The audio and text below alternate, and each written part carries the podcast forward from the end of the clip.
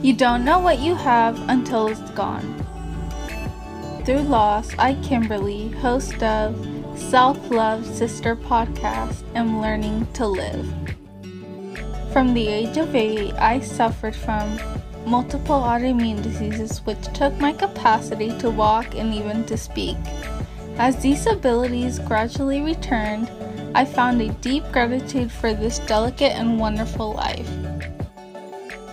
The fact that I may suffer a relapse at any time pushes me to appreciate all the more the wonder of living here and now. Through sharing my experiences and through interviewing others, I invite listeners to experience their own gratitude for life.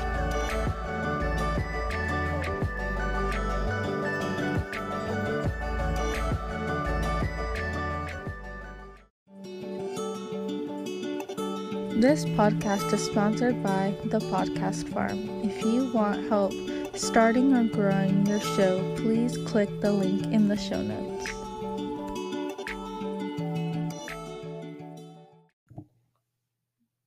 Hello, everyone. My name is Kimberly, better known as Strong underscore Self Love.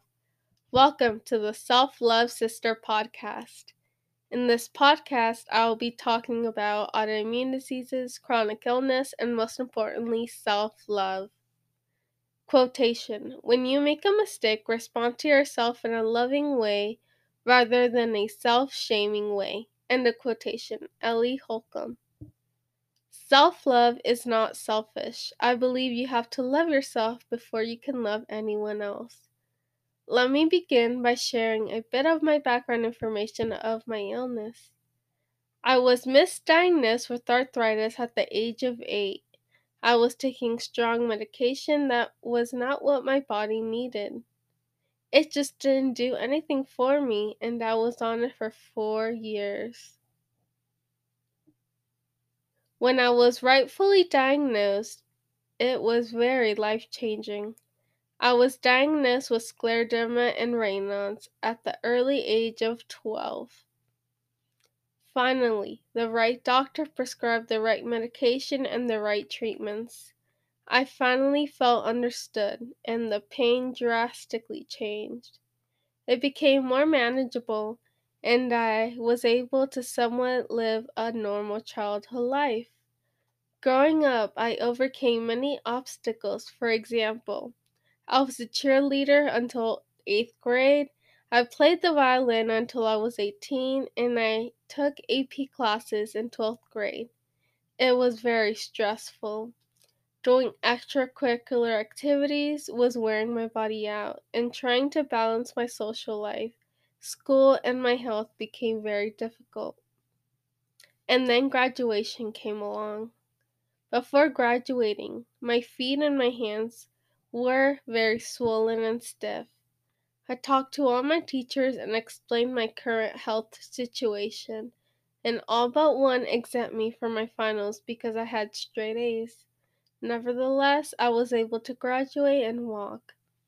That was one of my greatest achievements. Another one of my achievements has been putting myself out there and finally accepting my illness.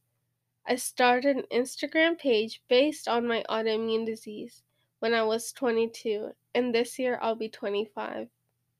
I started this podcast because when I was younger, I had no one to look up to or or no one that was going through the same things I was going through. My friends were dealing with boyfriend drama while I was in the hospital getting infusions once a week as a freshman.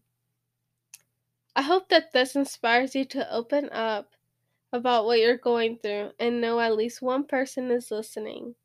There's a lot of people going through some similar things, and Instagram is a great way to meet people with the same condition as you.